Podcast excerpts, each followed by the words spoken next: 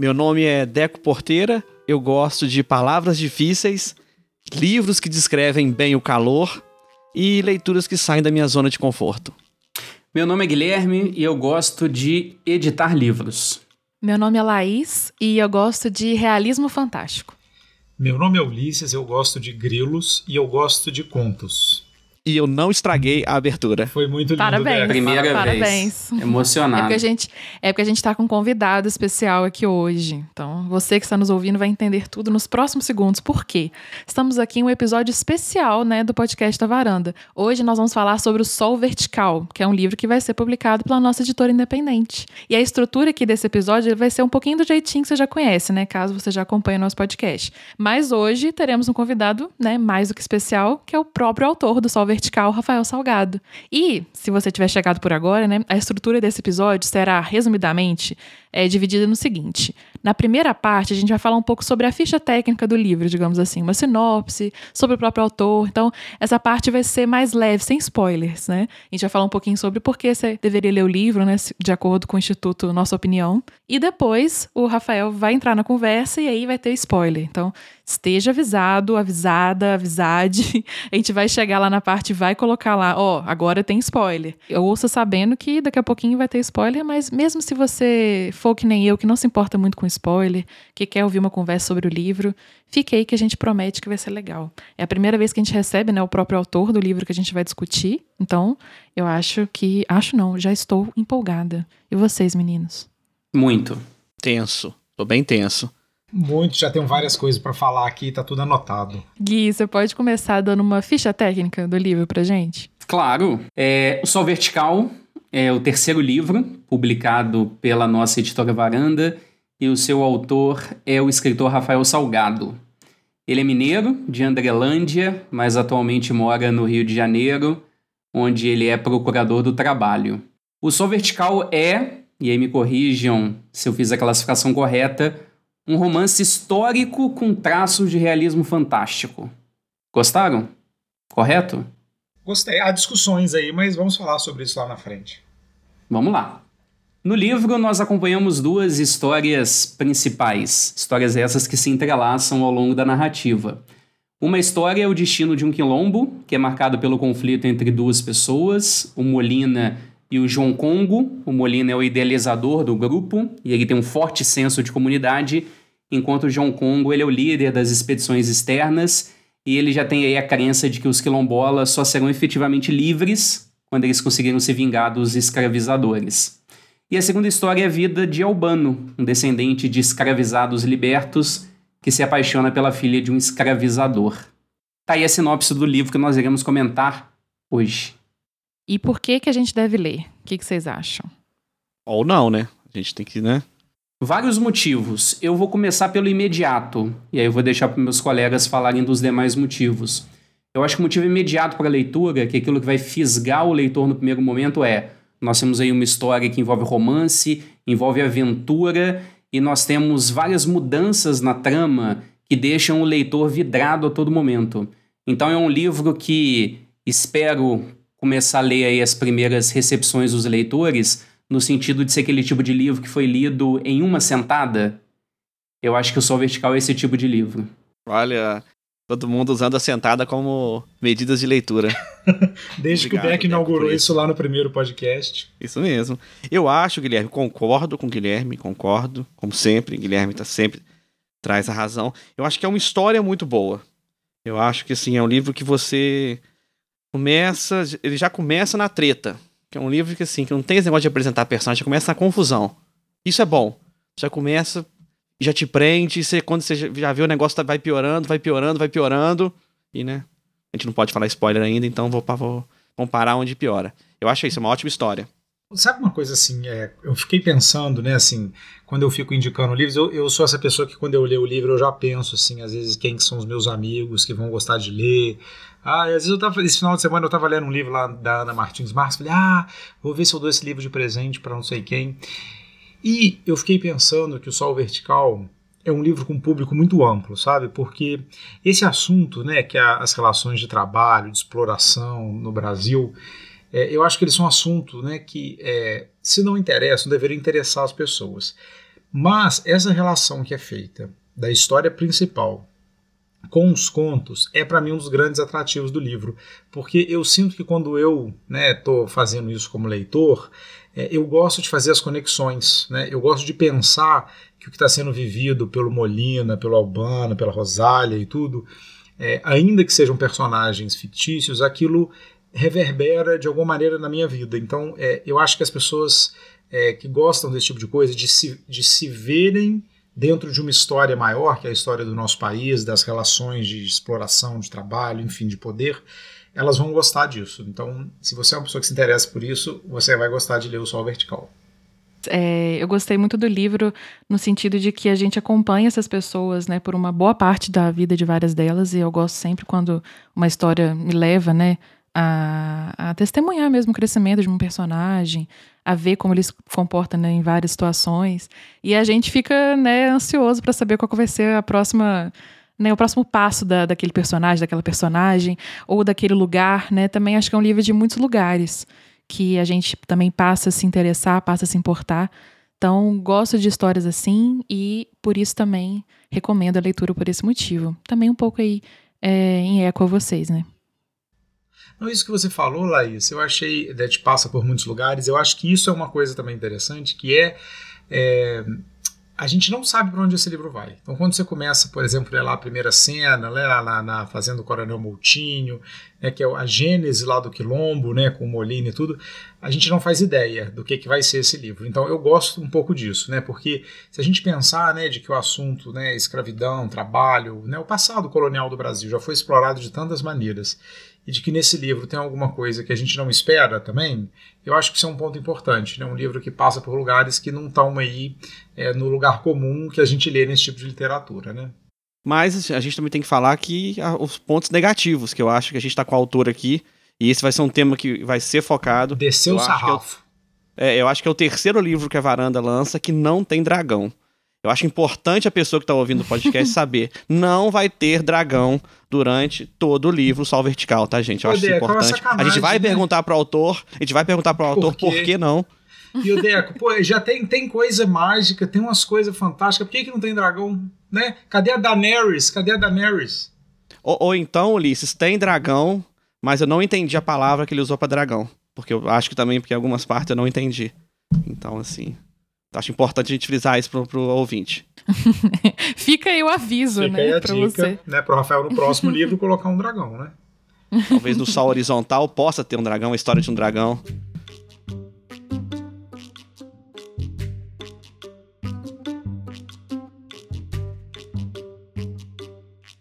E falando no autor, né, acho que já é o momento da gente né, trazê-lo para a nossa conversa. Lembrando, então, você que está nos escutando, a partir daqui teremos spoilers, né, porque a gente quer conversar uma série de coisas com ele.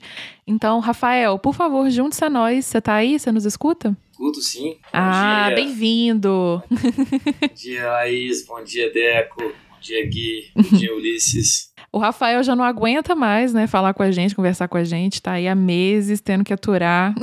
Que isso, é sempre um prazer. Muito simpático. Olha só, vê se eu, a gente jura que a gente não está ameaçando ele para ele falar isso, gente, tá? Hoje os ouvintes do podcast da Varanda vão ver como a gente é fofo, porque eles não, eles não ouvem nossas pessoas que a gente trabalha. Então o Rafael vai dar um testemunho de como a gente é fofo. Eu espero que sim, né, Rafael? Exatamente.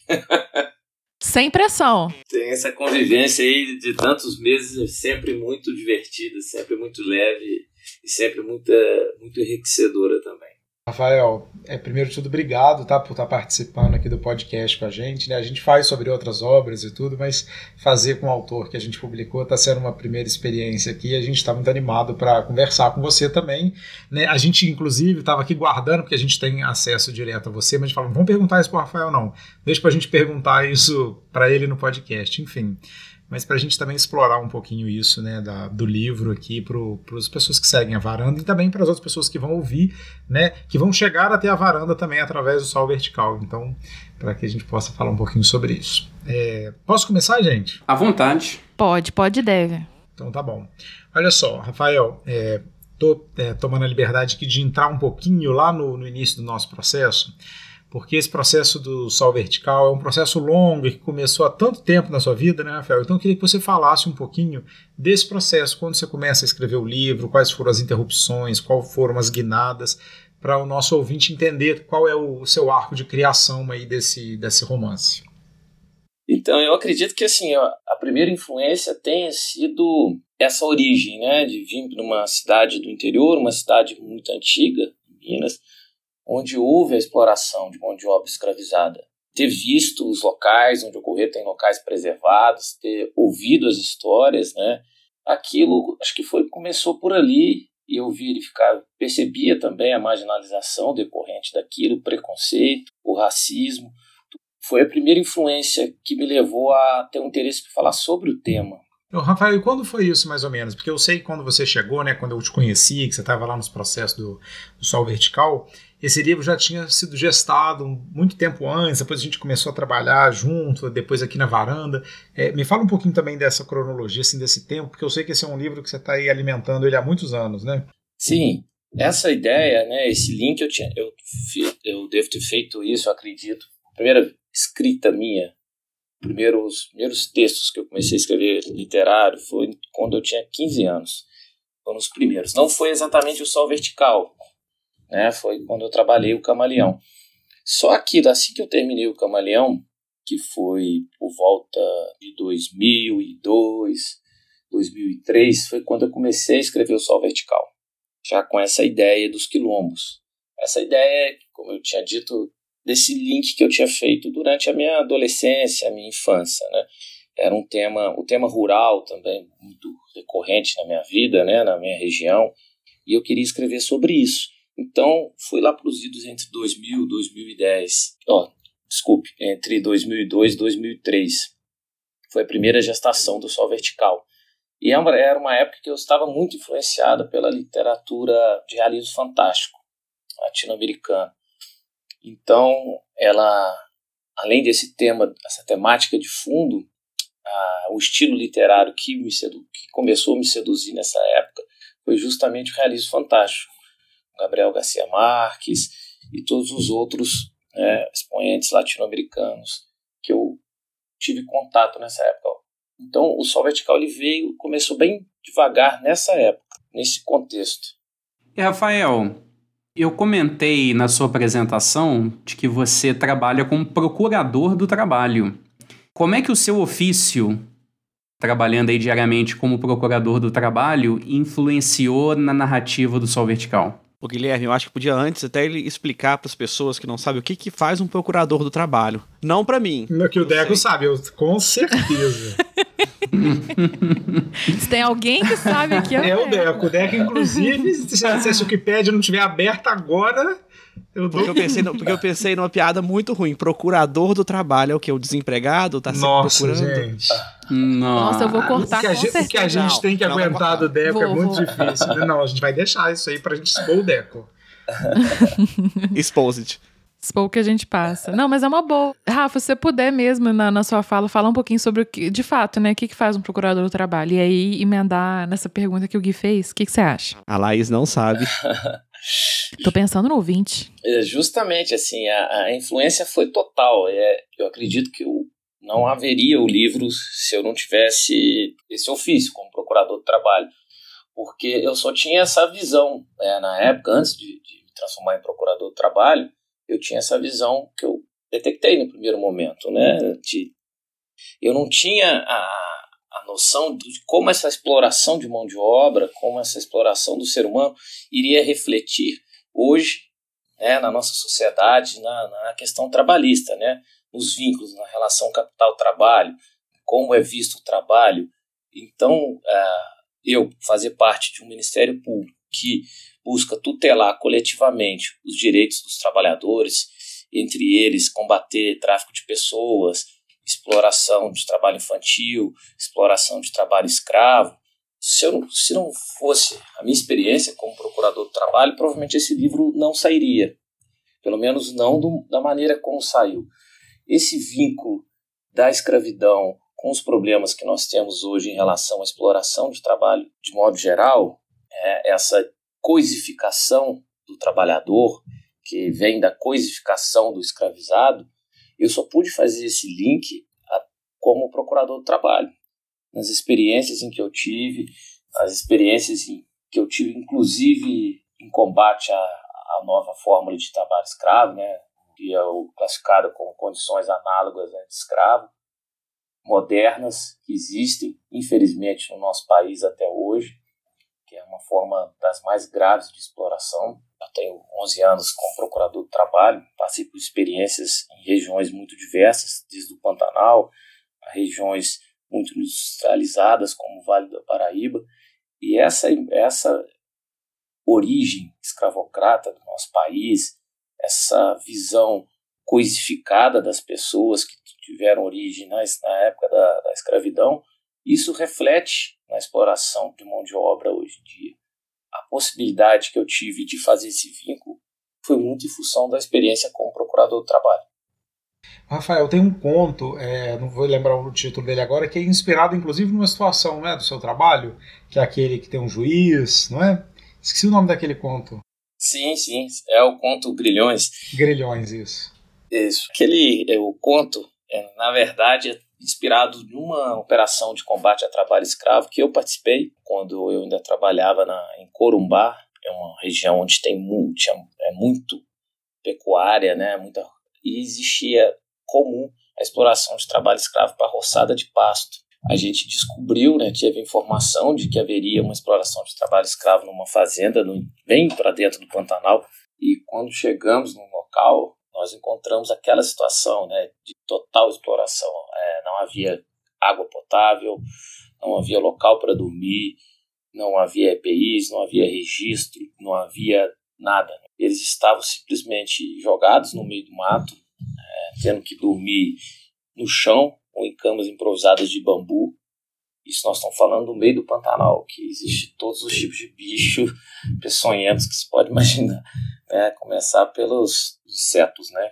E não havia nada, eles não tinham nenhum tipo de proteção, não havia água potável, não havia equipamento de proteção, nada. Estavam ali, e numa situação que, de servidão por dívida, né? Eles tinham que trabalhar para pagar os custos do transporte, terem levado até lá, né? Foram iludidos por falsas promessas de que o trabalho teria alojamento, que o trabalho seria de uma forma que não aconteceu. E é uma situação que literalmente eles estão privados da liberdade, porque não tem como voltar dali a pé. Nós estamos falando de um local que nós levamos dois dias de carro para chegar. E só chegamos através de GPS que tinham, traçavam rotas dentro do Pantanal. Então é um tipo de, de trabalho escravo que infelizmente é muito comum até hoje eles começam a ser escravizados com falsas promessas, é, chegam já devendo né, os custos dos transportes, a comida que eles têm que comer, muitas vezes há uma venda lá e são super explorados, né, a comida inflacionada, não recebe nenhum tipo de equipamento de proteção, muitas vezes não tem alojamento, como foi esse caso. Rafael, desculpa, não tem, não tem nada a ver com o livro, mas deixa eu fazer uma pergunta. E como é que vocês chegam nesse lugar? É uma denúncia? É, muitas vezes sim. A maioria das vezes sim. É uma denúncia e nós vamos tentando traçar o local para encontrar. Grande parte das vezes foi, foi assim.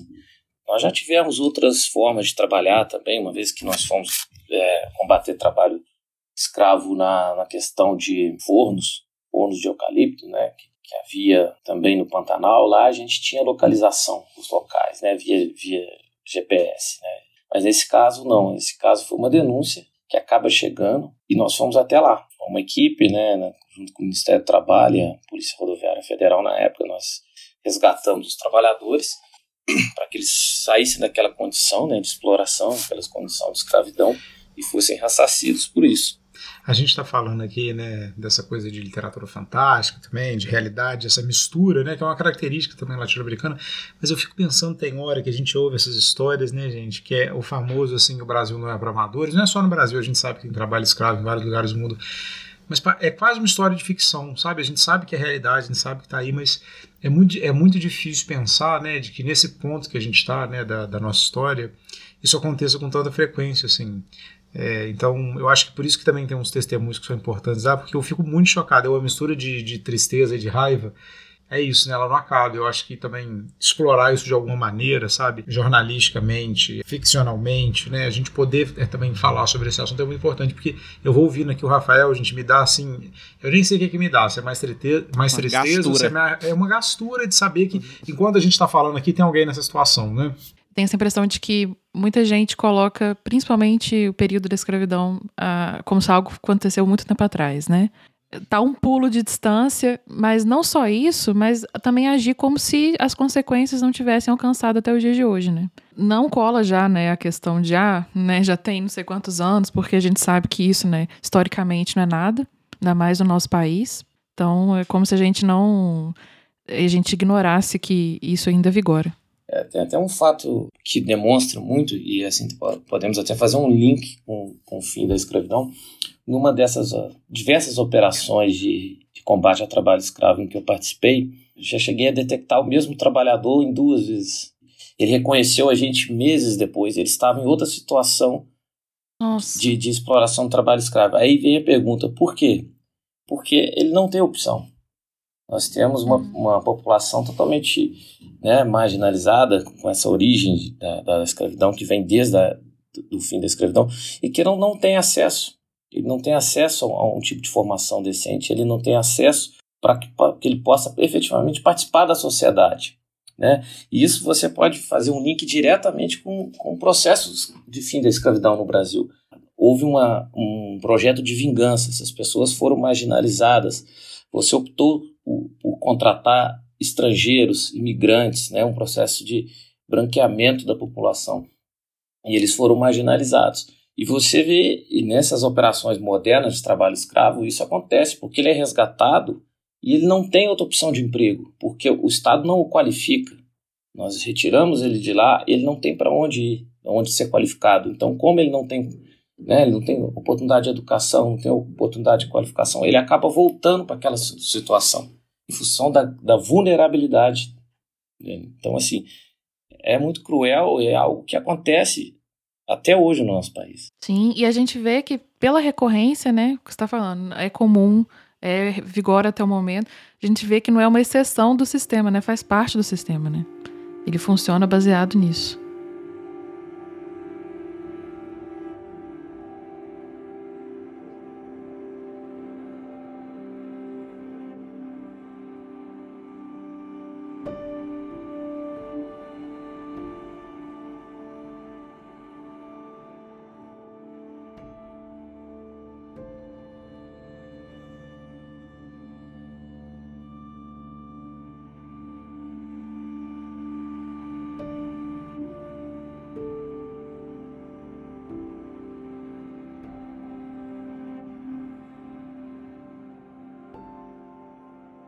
Da influência né, do seu ofício, né, do seu trabalho na escrita do livro, a gente também consegue perceber visivelmente né, a influência da literatura fantástica, do realismo fantástico é, sul-americano, como você já citou aqui também, né, na sua obra. Então, queria te perguntar quais são né, influências. Você pode falar um pouquinho delas para gente?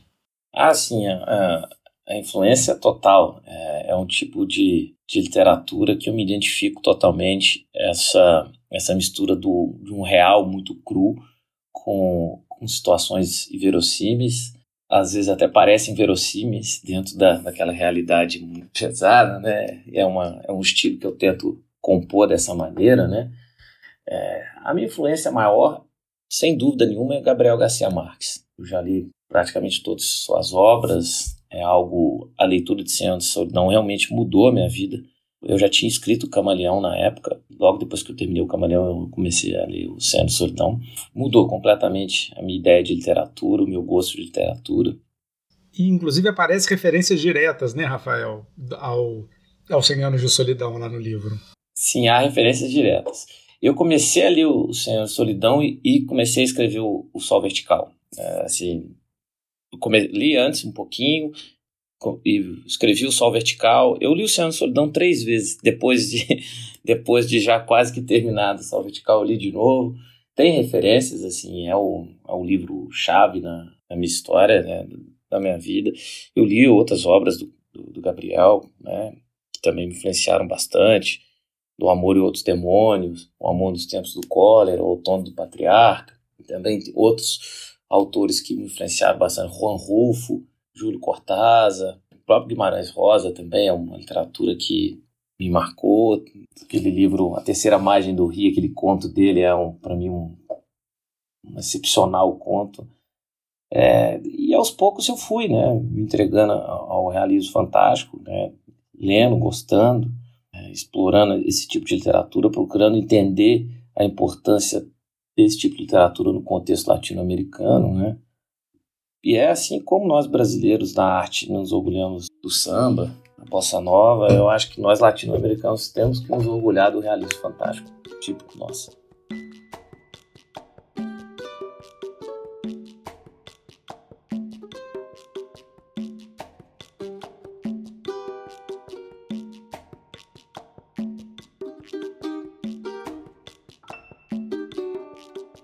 Começar a falar dos personagens? Vamos entrar nessa seara aqui. O Albano, gente. Eu fico pensando que o ator fazer o Albano tinha que ser um ator muito bom, porque o Albano tem hora que eu fico assim, eu nunca vi alguém para acontecer tanta coisa na vida dele e esse homem tá lá parado, quieto e impassível. Isso vai dá me... raiva, isso... dá raiva. Isso vai me dando uma hora tem hora que dá vontade de empurrar o Albano, assim, Albano, faz alguma coisa. Mas depois eu fiquei pensando, depois de ler o livro mais de uma vez, né, gente, que o Albano faz várias coisas. Porque ele vai de um lugar para o outro, né, ele se aproxima das pessoas, por exemplo, como da Rosália. Ele toma a decisão, por exemplo, deles voltarem para o Quilombo. Então eu fico pensando que tem algo da impassibilidade do Albano, que tem também um limite que me interessa. Porque se a gente pensar bem, eu sei que tem o Molina, que tem o João Congo, que são personagens muito importantes no contexto do Quilombo, mas quem leva a narrativa de um lugar para outro é o Albano. Né? Eu diria assim, se tem um protagonista desse livro, eu diria que é o Albano. Uhum. Nossa, pensa que o Molina tá te ouvindo agora, hein? o fantasma do Molina está Mas o- aqui. É O. Albano, o Albano é o fio condutor da história, né? Eu acho que a gente pode chamar ele assim. Vocês têm personagens favoritos? Ó, os meus preferidos, eu acho que é- são dois. É a Amélia Parteira e o João Congo. São os que eu mais gosto. Você já quer que eu adiante também qual que eu não gosto? Eu vou gongar ele aqui. Não, espera. Vamos, falar- Ah, espera, então tá. Vamos, pra gente poder falar mal junto. Amizade é isso. E vocês, conta. Ah, você roubou a Amélia. Eu gosto da Amélia, ela é minha personagem favorita. Assim, apesar de que a Amélia só entra num- numa parte da história, eu gosto da composição da, Amé- da Amélia. Né? O, que, o que ela representa na história, essa coisa com a idade dela. Eu gosto muito de coisa que tem a ver com o tempo. E essa coisa do tempo no livro, né? Quantos anos tem essa, essa, essa, essa mulher? Qual que é o papel dela ali também nessa história? Uhum. Então, eu gosto muito da Amélia, apesar dela não, eu diria que ela não tá no grupo dos protagonistas, né? Assim, mas ela eu acho que é a minha personagem favorita também. É, ela, ela é mais coadjuvante, mas. E posso Eu só acho- copiar da Laís, porque a Laís copiou o Bacurau e o Fleabag de mim no, no especial do 2019. Pode. Caraca, ele guardou esse rancor por 80 milhões de episódios. Eu tô chocada. Vocês voltem lá, nem tá, ouvintes, e vejam no episódio Melhores de 2019, a Laís copiando meus filmes. É porque a gente é muito parecido, eu, hein? Isso. Considere-se elogiado. Saco. Carneirinho, alma gêmea. A cópia é uma forma de elogio. Isso Exato. mesmo, Laís, parabéns. Deco, seus personagens É, eu- favoritos. Ô, gente, eu vou. Eu vou numa, num personagem que eu acho que vocês não. Ninguém falou porque eu sou uma pessoa diferentona. Eu gosto muito da Leonor. Eu gosto muito da Leonor. Ah, verdade. Ah, ela é uma boa mesmo. Eu gosto dela também, É, tipo tá assim, eu certo. acho que, que é, uma, é uma pessoa que, que, tipo assim, que. Eu, eu não, não, não tô falando. Eu acho que ela bate muito contra o que o Ulisses falou do Albano, de tipo assim, de impassível ao mundo, sabe? Ela, ela tá sofrendo o tempo todo. E eu gosto muito da Amélia Parteira, mas simplesmente pelo fato dela ter um, um codinome. Eu sempre quis ser, tipo assim, Deco, o matador. muito inveja dela. Que ela é a Amélia, a parteira. Nossa, Deco, eu achei esse essa lembrança da, da Leonor muito, muito boa, porque eu fico pensando também que a Leonor, né, a gente discute tanto isso ultimamente, né, a questão, por exemplo, da mulher preta no Brasil, né, os lugares e de como é, a- a- essas mulheres, né, do livro, a Leonor, a Amélia, mas principalmente a Leonor, elas estão aí até hoje, né, de que como são essas mulheres que sustentam um monte de coisa. Por exemplo, né, essa Uhum. questão ali no Quilombo, essa família, né, com as meninas. Então, é, acho que foi uma boa lembrança, né, Leonor? Amei sua escolha, Deco. Você me surpreende sempre, Deco. Você, Deco, o Sempre. matador. Muito obrigado. Obrigado. Gui, caiu você agora, hein? Vamos ver. O meu é o Albano. Ah, pronto. Ah, pronto. O Albano é meu personagem preferido. Eu adoro as cenas involuntárias de humor proferidas pelo Albano. Cenas tão involuntárias de humor que eu, no primeiro momento, não peguei, mas Ulisses foi quem me chamou a atenção. Nós fazemos a leitura conjunta para a edição do livro. De repente, o Ulisses falou assim: esse Albano é um sacana, né? Olha o que, que ele falou aqui nesse momento. Como é que ele tem a cara de pau de falar isso? Eu adoro o humor involuntário do Albano. Caraca, o Gui me surpreendeu, mas ele realmente. O que o Ulisses sentiu com o Deco, eu senti com o Gui agora. Mas eu gostaria de dar uma coça no Albano, já adiantando aqui minha situação. Mas vai, Rafael, pode falar. Isso, Rafa, fala pra gente seus personagens favoritos, quem que você gostou de escrever, se tem algum que você fala, pô, esse personagem foi muito importante, mas eu odeio ele, eu odeio escrever as coisas dele. Conta aí pra gente do seu trabalho também com os personagens. É interessante a abordagem, né, que cada leitor tem né, da, da história dos personagens, assim. É, mas o pai pode até ter um, um, filho preferido, mas ele não pode falar, né? ah, mas nós vamos arrancar de você aqui. Não, eu acho interessante assim que cada um tem uma função, né, na história. Por exemplo, é, vamos começar pelo Obano. O Obano, eu quis tra transformar num personagem que não tivesse nem não fosse uma coisa muito forte, fosse exatamente igual ele é impassível, porque ele vai transitando durante a entre as histórias sem chamar atenção para ele, né? Ele, ele conduz a história, mas a atenção, o foco não é ele, o personagem, né? É o que está acontecendo em volta. Então ele, ele serve muito bem como um personagem passível para fazer esse trabalho, né? De, de a história transitar. E a Amélia, a, a, parteira, ela perfaz a história, né? Ela conta a história, ela vive a história e conta ela depois. Aquela personagem que atravessa o tempo, além de representar também um, um tipo de personagem né, muito comum na época, né? Que eram os escravizados libertos, que não tinham para onde ir, né? Porque, mais uma vez, né, a gente não teve uma política de inclusão.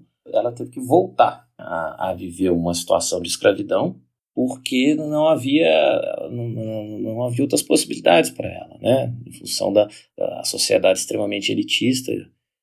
O Molina e o, e o João Congo são dois personagens que eu criei é, em função da existência de dois tipos de quilombo.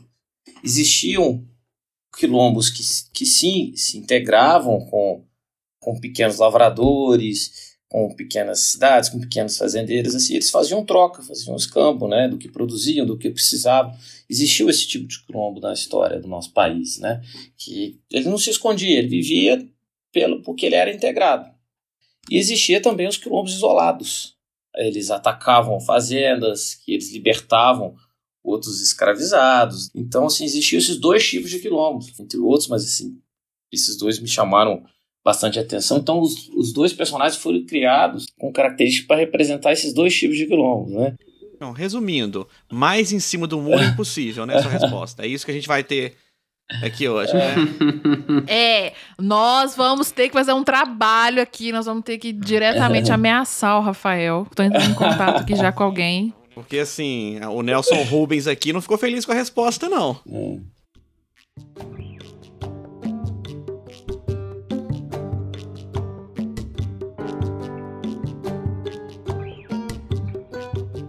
queria saber, Rafael, que cena para você assim foi importante escrever, que foi assim difícil de escrever, ou que foi boa. Queria que você falasse assim, de momentos assim que você gosta de cenas e de passagens.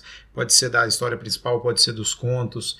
É, eu acho que talvez é, essa seja uma coisa importante também você falar um pouquinho né, do que acontece na história principal, mas eu queria saber assim, poxa, isso aqui eu gostei muito de escrever, isso aqui foi muito importante para mim. Conta aí pra gente. E não vem de ficar em cima do muro, não, Rafael. É. Eu já entrei em contato aqui. Você fica de olho. Não, assim, teve. Tiveram algum, alguns momentos do livro, assim, que, que foram desafiadores. É, o próprio contexto do Albano e da Rosália foi um contexto desafiador de escrita. Um tipo de, de, de relação bem distinta, né? Uma relação é, que eu quis escrever de uma maneira sutil, ao mesmo tempo rústica, consegui dar o tom que eu queria nesse, nesse tipo de relação, mas foi um, foi um grande desafio. Tem alguns momentos marcantes. É, um conto que eu escrevi, assim, que eu escrevi muito rápido, de uma só vez, que foi Soberania.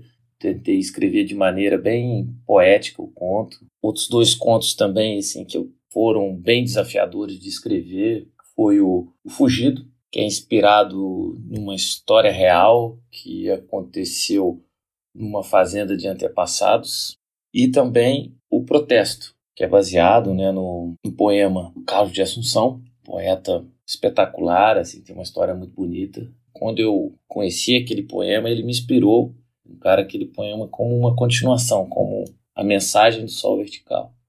Uma das mensagens, né? Não, não diria que existe uma mensagem única. Eu amo esse conto, acho que ele é um dos meus favoritos. O protesto, né? Eu ia falar a mesma é. coisa. Tá vendo? A gente é muito gêmeas, é. Mas, é, mas é verdade. Eu gosto de vários contos, eu gosto muito dos contos. Eu amo o conto do Justiniano, apesar de ele ser um conto triste. É, gosto muito do, do, que tem um teatro também, que é que chama teatro, que é o que tem, né? As... Eu adoro eu esse do teatro. Isso é muito bom. Eu, ele me lembra tatuagem, o filme, em alguma medida, sabe? É verdade. É, enfim, eu gosto muito dos contos. Eu acho que as pessoas vão gostar muito dos contos também. E, e eu adoro quando tem essa, essa, né? Quando tem alguns refrões, a gente fala. É, bom, aqui a gente tá na parte com spoiler, né? A gente começa a ler lá a rebelião, né? Na, na Fazenda do Coronel Moutinho, Molina, etc e tal. E aí quando entra o primeiro conto é assim, pandemia, né? 2020, Uber. Aí você fala assim, o que, que que tá acontecendo? Então, eu acho que os contos me pegam porque depois dessa primeira eu já fico muito ligado assim em ver sinais das coisas. Eu amo quando esse sinal aparece ali. Por exemplo, eu amo o conto do José, que é o dos urubus, que tem um correlato tanto com a história do Albano quanto com a história do Molina. E eu amo o avessamento desse conto, né, de que o urubu ali talvez, né, esteja em outro lugar que não na história do, do Albano e do Molina.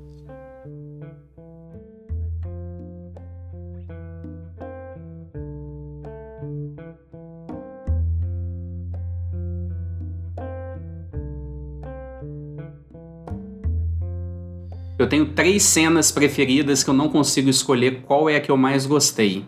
Eu, eu sei uma sua. Eu não, sei então, uma sua. Então, eu não, eu não vou falar sobre as cenas, vou deixar aí para curiosidade dos leitores. Mas eu vou dizer a alcunha que eu coloquei para cada uma dessas três cenas. E aí vocês podem também aí comentar ah, se vocês também gostam tanto dessas, dessas cenas quanto eu. A primeira cena é a do homenagem, que eu alcunhei como a cena do homenagem. a cena do homenagem é foda. Tá, tá, tá tecnicamente errado, mas tudo bem. É. E as outras duas cenas que eu gosto muito são as duas cenas no prostíbulo. O, o, Guilherme que é putaria, né? Ele tá. Ele, ele escolheu três deixou cenas. Bem claro, é. Deixou, deixou bem, bem claro, claro, que ele tá lendo esse livro por, por esse motivo. Eu acho que a segunda cena no prostíbulo é a minha preferida. Acho. Pode mudar daqui a pouco. Ai, então, olha só, eu vou ser uma pessoa assim muito incoerente, mas aí, tô aí há 39 anos sendo incoerente, por que não ser mais uma vez? Porque eu tenho pegado um grande ranço de coisas de guerra, de batalha e tudo. Mas o capítulo da, da, da batalha no Quilombo, eu gosto tanto dele por tantos motivos, porque eu acho que uma coisa difícil, né, de uma história que tem tantos personagens que atravessa tanto tempo, é fazer um final. Eu fiquei assim, como é que o Rafael vai escrever esse final aqui? E eu gosto de tudo nessa cena. Eu gosto da batalha, eu gosto da, do papel do João Congo, eu gosto das mulheres, eu gosto do, do, destino do Coronel Moutinho, eu gosto de tudo que acontece nessa cena. E ela acontece meio concomitantemente, tem aquela poeira escarlate no ar, né? Então eu imagino aquilo tudo empoeirado e aquilo tudo acontecendo. Então a despeito dessa minha tendência agora, que eu tenho não gostado muito de coisas, de cenas de batalha, eu acho que essa talvez seja a minha cena é, preferida do livro. Apesar de eu gostar, por exemplo, de muitas outras também. Eu amo o Albano, é, como é que chama? Voyeur, Stalker, é, olhando a, a Rosália com as ameixas, assim. Eu acho uhum. aquela cena muito linda. Então, todas, eu, eu, gosto muito do olhar do Albano sobre a Rosália, que vai se crescendo dele, se aproximando dela. Então, eu acho que são minhas partes preferidas, essa cena do final e esses momentos que a gente está vendo o olhar do Albano sobre a Rosália. É, é, são duas cenas que realmente, como foi construída né, essa relação, é, esse voyeur do Albano de invisível perante a Rosália até aproximação, né, cuidadosa. Cuidadosa não, né, Rafael? Ele tá cagando de medo. Ele, ele tá lá, meu Deus, será que eu posso dar mais um passo? será que eu chego mais aqui um pouquinho é, perto? Na verdade... ele parece menino de 13 anos na, lá na, na festinha pra chegar na... Exatamente. Na, parece, parece, é. é. a mesma, é a mesma energia. É a mesma vibe, o Albano olha pra aquela menina, eu imagino ele fazendo assim... Exatamente. Sabe, assim, meu Deus, ela olhou pra mim agora. É essa energia, é essa energia. Essa energia. Condiz bem com a impassibilidade dele, né? Condiz bastante. Sim, nessas para dar raiva do Albano, gente. Eu tenho muitas é, raiva do Albano. O Rafael sabe que eu já falei com ele. Condiz bem. E a cena final, assim, é, é, foi um ponto até. Se lembrou aqui que realmente foi assim. Quando chegou um ponto, escrever o final é muito difícil. Tipo, você não estragar uma história é um desafio, né? Você pode escrever uma história excelente o final jogar tudo, tudo por água abaixo. Isso acontece muito, né? É uma coisa que eu me esforcei para não fazer. É, tanto que o final eu demorei um pouco a escrever e algumas coisas saíram como pura inspiração. Eu tinha uma ideia, né? E, só que ela foi surgindo durante a escrita mesmo, né? Tinha uma ideia central, mas durante a escrita surgiram coisas que eu não tinha previsto. O próprio destino do Albano eu não tinha previsto. Foi algo que surgiu durante a escrita. Eu, assim, assim eu, eu gostei do final, assim, eu acho que, que consegui chegar ao ponto da, de não de cumprir aquilo que eu queria, não não não comprometer o livro, assim. Eu, eu achei que ficou um final interessante, eu acho que ficou surpreendente. Eu fiquei satisfeito com, com o resultado, com o fechamento.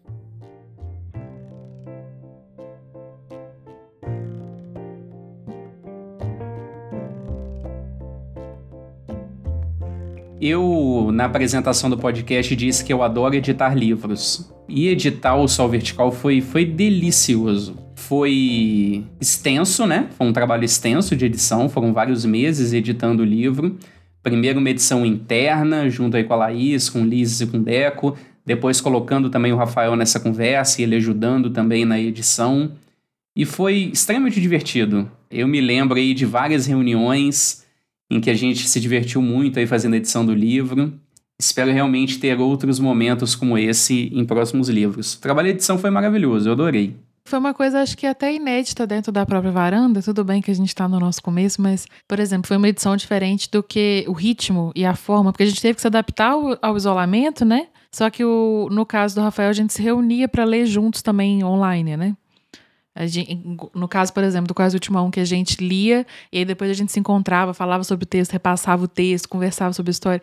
No caso do Sol Vertical, a gente também foi ao vivo, digamos assim, né? que a gente fez o. Foi passando o texto e juntos ali já fazendo as edições ou adicionando comentários para depois discutir com o Rafael. Então, foi uma experiência muito legal nesse sentido mesmo. É, ah, pois é, para mim foi muito interessante também é, essa nossa interação de leitura, porque era um trabalho de edição, mas como a gente se envolveu como leitores, né? A gente ficava, às vezes o Henrique passava aqui, eu falei, gente, que tanto vocês conversam, o que vocês estão fazendo? Falando, não é sobre o sol vertical, uhum. a gente fica lá. Então, assim, eu fico pensando desse trabalho também, né? É, que a gente descobriu ali de edição, que é um trabalho de leitores também, né? E que a gente, nesse processo de edição, a gente ia tentando identificar coisas dos personagens, das temporalidades. A gente mandava um monte de perguntas para o Rafael, Rafael, isso aqui aconteceu aqui, então como é que eles chegaram até lá? Como é que vai fazer isso aqui? Uhum. Né? Então, de que como isso foi motivando a gente como leitor também, né? De que o trabalho de editor é sobretudo também um trabalho de um leitor apaixonado, né? Tem um, um livro, né, aquele editor dos gênios, até virou um filme no Netflix, que mostra o editor do na relação com Tom Wolfe, né, mas ele é editor do Hemingway também do, do Scott Fitzgerald, né? E eu lembro que eu vi aquilo, eu pensava assim, nossa, tudo que eu precisava era alguém esse, né, uma edição corrige e, e vão lá e, e vamos incentiva. Eu vejo como que aquilo demonstra muito, né, como que um trabalho de edição é essencial para o autor, né? Pro, pro, o livro ele não é uma obra solitária, né? Pode começar solitária, mas ele não atinge determinado patamar se não houver uma, uma edição bem feita, se não houver um trabalho de produção que, que, que faça, né, que contribua para aquele resultado final. Né? E o que eu vejo assim é que talvez se eu não tivesse encontrado vocês durante meu caminho, talvez esse livro não, não, estaria pronto.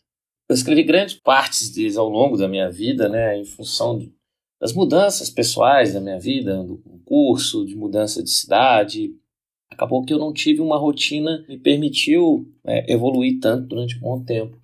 E eu precisava mesmo de desse trabalho de produção, desse trabalho que vem para lapidar a obra, que vem para incentivar, que vem para cobrar, para dar um valor diferente mesmo para a obra. Eu acho que não teria saído se eu não tivesse encontrado vocês. Realmente, eu acho que seria um livro eternamente sendo escrito, e uma hora eu pararia, uma hora eu escreveria, uma hora eu pararia.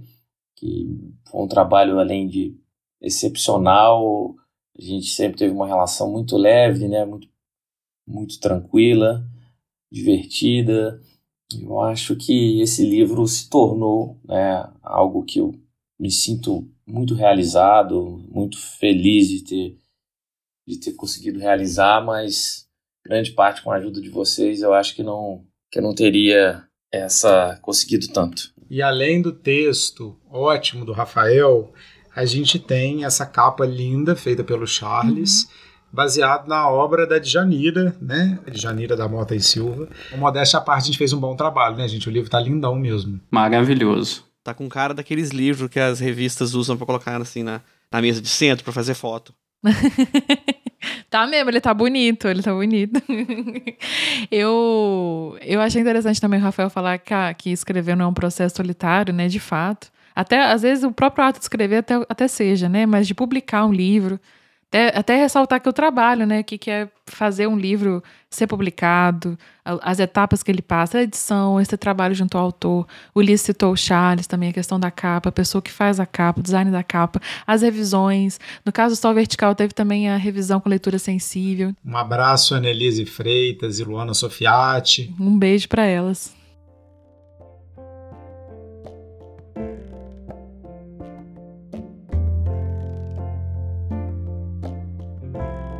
Gente, vamos para o encerramento, indicar coisas. O Rafael, aqui no final, a gente indica é, sempre uma coisa que a gente acha que tem a ver. Pô, assim, quem, quem gostou do Sol Vertical vai gostar também de ver tal coisa, quem se interessa por esse assunto. Então, a gente indica aqui outras obras, outras coisas do final. Se você quiser indicar alguma coisa, você fala também, tá bom? Perfeito.